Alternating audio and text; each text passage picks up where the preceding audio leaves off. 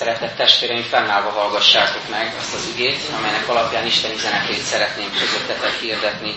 Meg van írva az előbb felolvasott ige szakaszban a második Timóteusnak írt levél negyedik részében, 9.-10. versekben.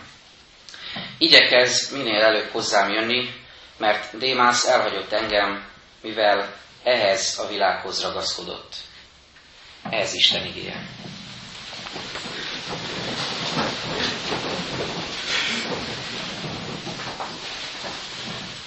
Advent kapujában állunk, és az jutott eszembe, hogy mennyiféle érzés jöhet föl bennünk, amikor egy nyitott kapu, egy nyitott ajtó előtt állunk. Sokféle gondolat kavarokat bennünk ilyenkor, és sokféle érzéssel közelíthetünk ehhez a szituációhoz. Például lehet bennünk kíváncsiság. Például visszaemlékszem gyerekkoromra, amikor először mentem a Vidám Parkba, az elvarázsolt kastélyba, és az zárt ajtók feltárultak, akkor ez a kíváncsiság volt bennem, hogy vajon mi van az ajtó mögött, vajon milyen mesés világ, milyen csodák tárulnak ott fel.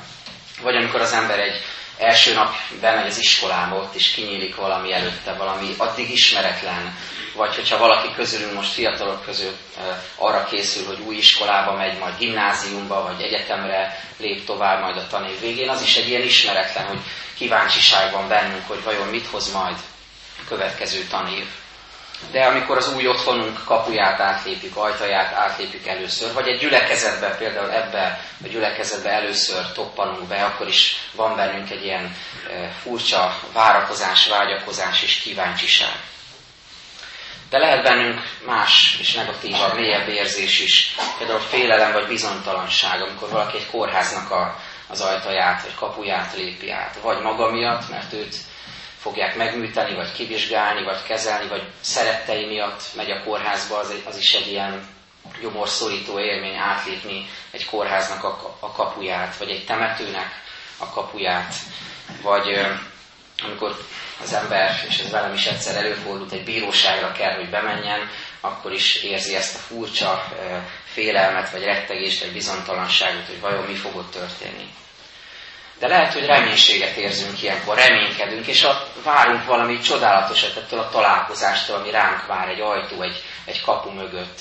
Valahogy úgy, mint a tékozló fiú is, aki még csak Isten kegyelméből még csak át se kellett lépje a kaput, hiszen a kapu előtt várta az ő szerető atya. De amikor tervezgette magába, hogy hazamegy, hogy milyen lesz az, amikor átlépi a kaput, milyen lesz, amikor bűnbánattal, alázattal odahull az atya elé, ezt őt reménységgel, várakozással töltötte el. De lehet az is, és néha ez is előfordulhat velünk, akkor is, hogyha már régóta hiszünk az Úrban és követjük őt, hogy bizonyos dolgokat rutinszerűen teszünk. Rutinszerűen lépünk át kapukat. Mint ahogy ez naponta többször előfordul velünk. Kimegyünk az ajtón otthonról, bezárjuk magunk mögött, hazamegyünk, kinyitjuk. Ha megkérdezné valaki, hogy bezártad magad mögött, lehet, hogy nem tudnánk megmondani, hogy tényleg megtettük-e, mert annyira rutinszerűen történik ez velünk, és bizony lelki értelemben is így lehet ez. Néha rutinszerűen vágunk neki, például egy adventi időszaknak, és ott van a fejünkben a forgatókönyv, mit szoktunk csinálni, hogy szoktuk csinálni, mit várunk tőle, mit nem kell elfelejteni, de rendszerint ezek külső dolgok, amikre igyekszünk odafigyelni, hogy azért mégiscsak rendben legyen az adventünk. A kinyíló ajtó, amiről most beszélünk, az valójában a, a mi kinyílásunknak is a szimbóluma vagy előképe. Hogy vajon mi ki tudunk-e nyílni mindarra, amit Isten ajándékozni akar nekünk ebben az adventben. Például a terített asztalban, az úrvacsarai közösségben kínál egy ajándékot a bűnbánatnak, terhek letételének a lehetőségét és a bűnbocsánat elfogadásának a lehetőségét. Vagy kínál lelki megújulást, változást, hogy végre, amit forgattunk magunkban, hogy de jó lenne megváltoztatni, de jó lenne újat kezdeni, de, de jó lenne ezt az adventet igazán mélyen megélni a, a tartalma, a lényege szerint, és megerősödni a hitünkben. Na ezt, ezt szeretnénk megtapasztalni, és erre lehetünk nyitottak. De nyitottak lehetünk a kevésbé szívderítő lehetőségekre, vagy hogy így mondjam, különös ajándékokra, vagy adottságokra is, és elfogadhatjuk nyitott szívvel azt, hogyha Isten próbatételt ad mert abban is akar bennünket nevelni, tanítani, vagy éppen felemelni a mélységekből, kiemelve megmutatni valamit.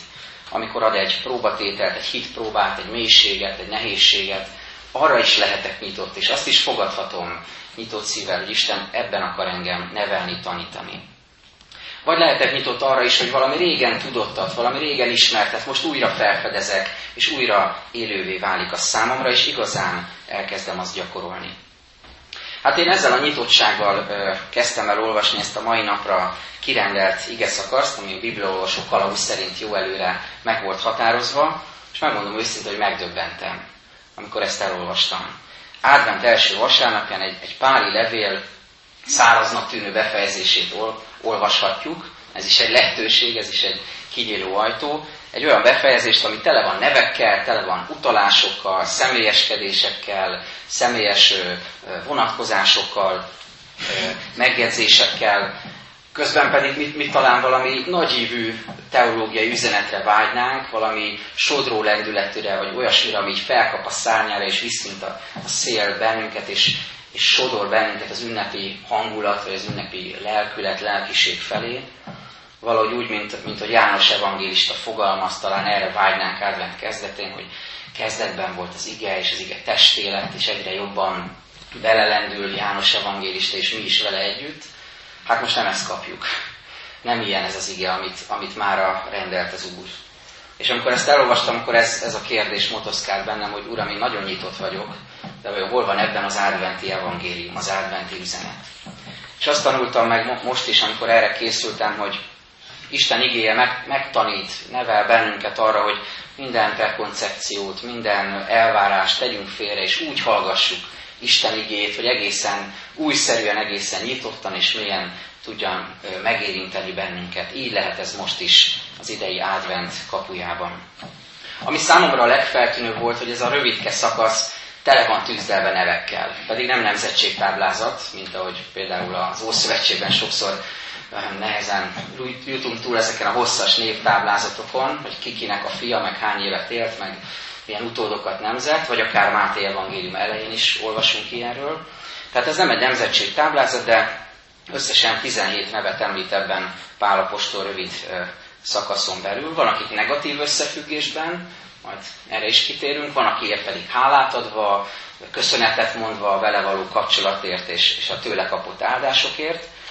És azt látom, hogy, hogy ezek, ezen a rengeteg néven, ezen a néverdőn keresztül valami nagyon fontosat, vagy több fontos dolgot e, is szeretne nekünk megtanítani az Úr. És én ezeket egy csoportba szedve végül is négy e, üzenet formájában szeretném nektek átadni az úrvacsorára is készülve. Az első ilyen üzenet, amit látok ebben a néverdőben kibontakozni, így szól, a tömeg mindig az egyes emberekből áll. Egyszerűen megfogalmazható, és mégis azt gondolom újra, meg újra meg kell tapasztaljuk ennek a valóságát, igazságát. A tömeg mindig az egyes emberekből áll. Pár napja volt a 15 éves teológus találkozónk, teológiai évfolyamommal, lelkésztársaimmal találkoztunk, egy megrendítő és felemelő találkozás volt. A lelkészek ugye sokat tudnak beszélni, remélem ezt nem fogom nagyon alátámasztani. Szóval hat órán keresztül voltunk együtt, és hát volt, aki egy óráig beszélt magáról, 15 év minden öröméről, bánatáról, nehézségéről, mélységek, magasságok, szolgálat, család, kettő összeegyeztetése. Szóval rengeteg téma előkerült, és amiért ezt elmondom, az az, hogy azt éltem át ott, egyrészt, hogy mennyire türelmesen kell odafordulni egymáshoz, hogy, hogy minden részletet meg tudjon hallgatni az ember. Másrészt, hogy, hogy igazából ezek azok az alkalmak, amikor igazán kiemelődik számunkra a másik ember a tömegből.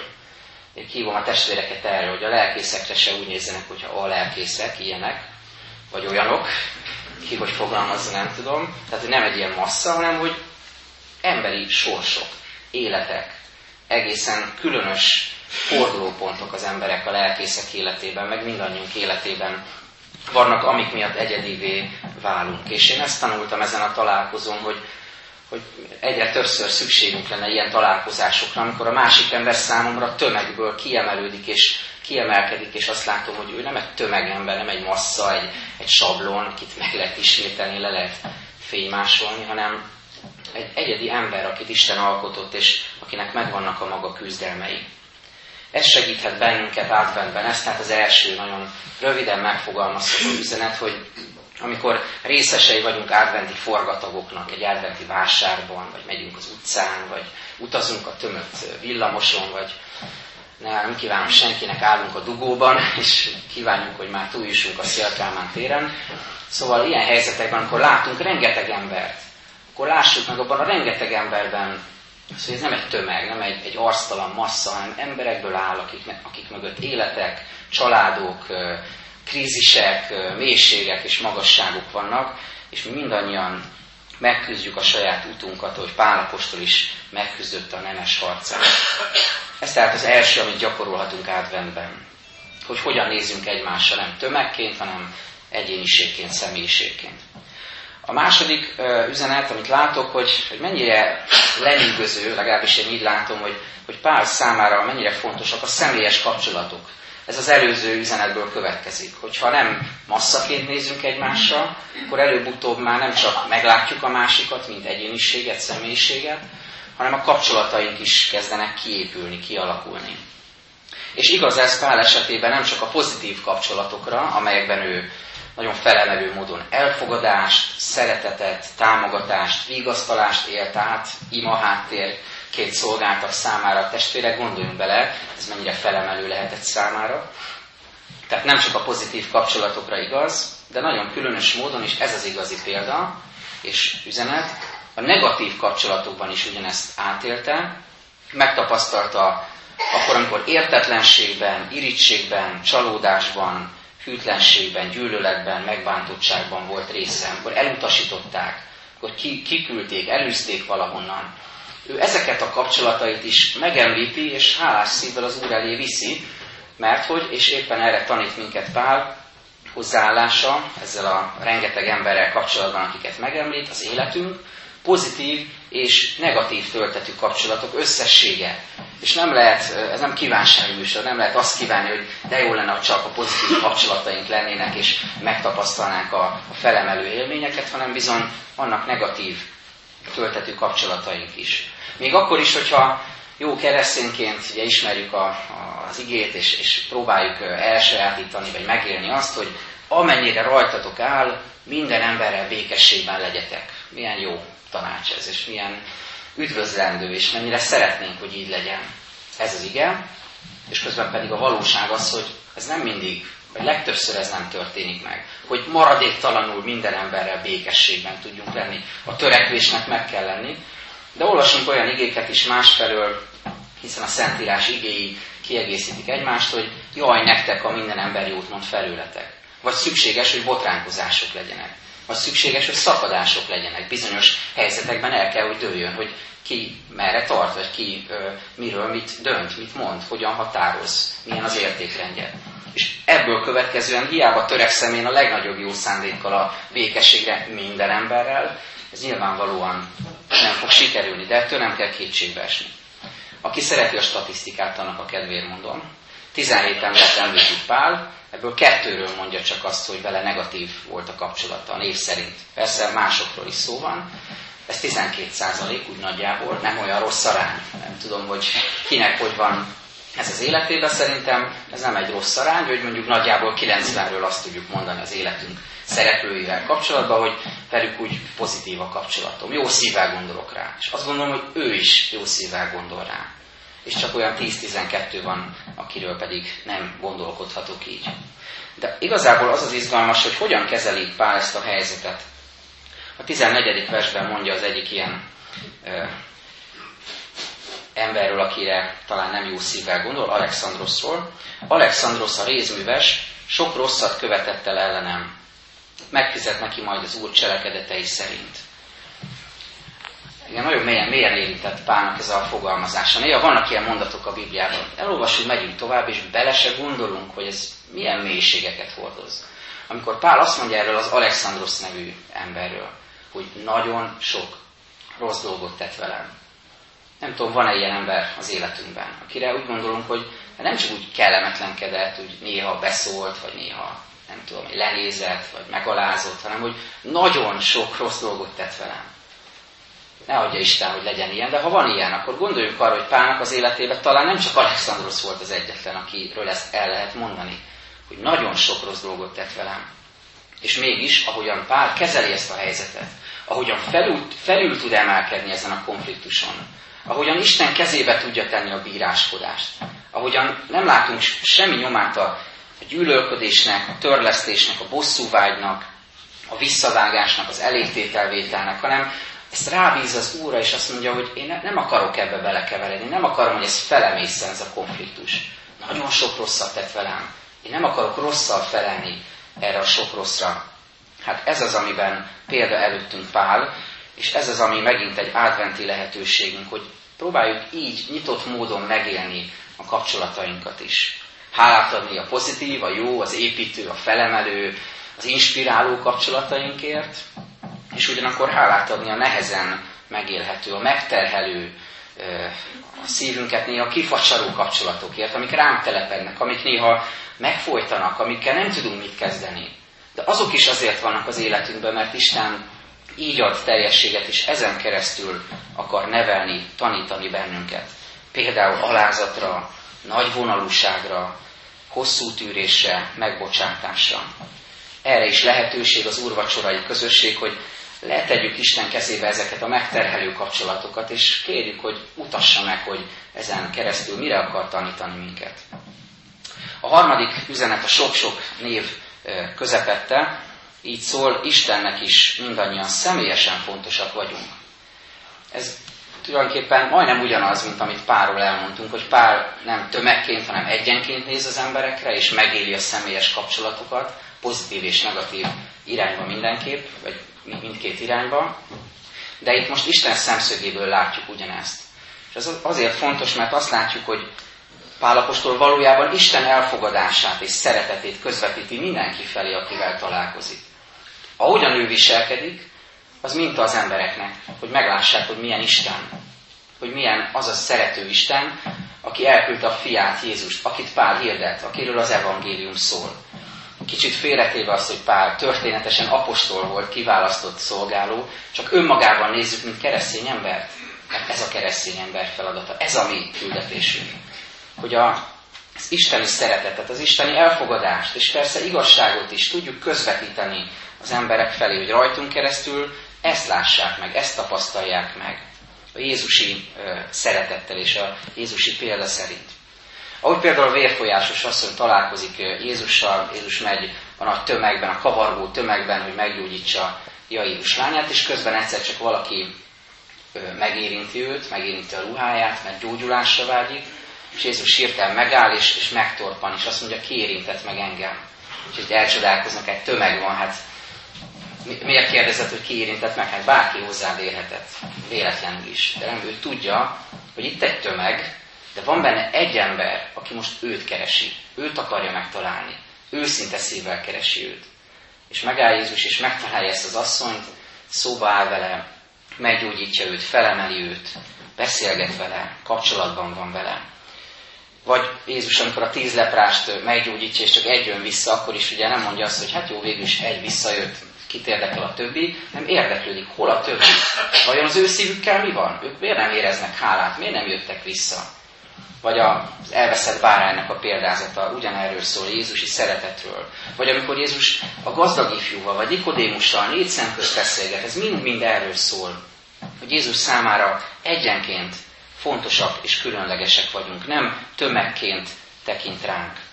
Ezért van az, hogy itt az Isten tiszteleten is nagyon különbözőképpen éljük meg Isten jelenlétét. Van, akinek az ige felolvasása, van, akinek ez imádság, vagy az ige magyarázata, vagy abból egy példa, vagy van, akinek az, az ének, vagy a csend, vagy bármi más, vagy egyszerűen csak az itt lét számít sokat. Ezért van az, hogy utána hallom a beszélgetésekből, visszajelzésekből is, hogy van, akinek az egyik Isten tisztelet rendkívül sokat jelentett, a másik meg úgy megy el, hogy hát most nem, nem tudok ezt kapcsolódni. Ez nem tragédia, ez szabadok vagyunk ebben, és Isten lelke is szabadon működik, abban, hogy kit hogyan szólít meg, mert ő tudja, hogy mikor és hogyan kell minket megszólítani. A Viskó című vitatott teológiai tartalmú, de egyébként nagyon izgalmas könyvben olvastam ezt a meghatározó mondatot, amikor a főszereplő az Atya Istennel beszélget, milyen jó, hogy szemtől szembe találkozhat vele, szóval, és akkor azt mondja neki az Atya Isten, hogy gyermekem, téged különösen szeretlek. Az egyszerű mondat ez nem azt jelenti, hogy a, a többi gyermekét meg Isten nem szereti, vagy kevésbé szereti, vagy velük nem törődik, hanem amikor velünk beszél, velünk találkozik, vele van személyes kapcsolatom éppen, akkor én tapasztalhatom meg, hogy Isten nekem ezt személyesen mondja, téged különösen szeretlek. Ez külön, különben ahhoz hasonlítható, amikor a, a szülőket megkérdezik, hogy melyik gyerekedet szereted legjobban. Hát ez egy ilyen mondva csinált kérdés, tehát ez ostoba kérdés, úgy is mondhatnám, a szülő mindegyik gyerekét ugyanúgy szereti, de annak a módja, ahogyan szereti a gyerekét, az egészen különös és különleges, és személyre szabott és egyedi. Minden gyerekemet én is a, a, a saját nyelvén próbálom elérni és szeretni, és Isten is mindannyiunkat a saját nyelvünkön próbál elérni, megérinteni, szeretni, kimutatni a szeretetét. Olvastam egy történetet, ami még ide kapcsolódik, egy riasztó arcú idős asszonyról szól a történet, így volt megfogalmazva, aki idős korára megtér, elkezdi Jézust követni, de hát a környezete meglehetősen rossz akaró emberekből áll, akik szkeptikusak, nem hiszik, hogy ő tényleg megváltozott. És próbálják kiugrasztani a nyulat a bokorból, próbálják őt felingerelni, felidegesíteni, hogy biztos elszólja magát, biztos valami harag vagy dükitörése lesz, és kiderül, hogy mégse olyan jó keresztény, mégse változott meg. És nagyon sok bántást kap a környezetétől, és egyszer azt mondja neki valaki ilyen végső tördöfésként, kicsit infantilis módon, hogy azt hiszem, te vagy a legrondább vénasszony, akivel valaha találkoztam.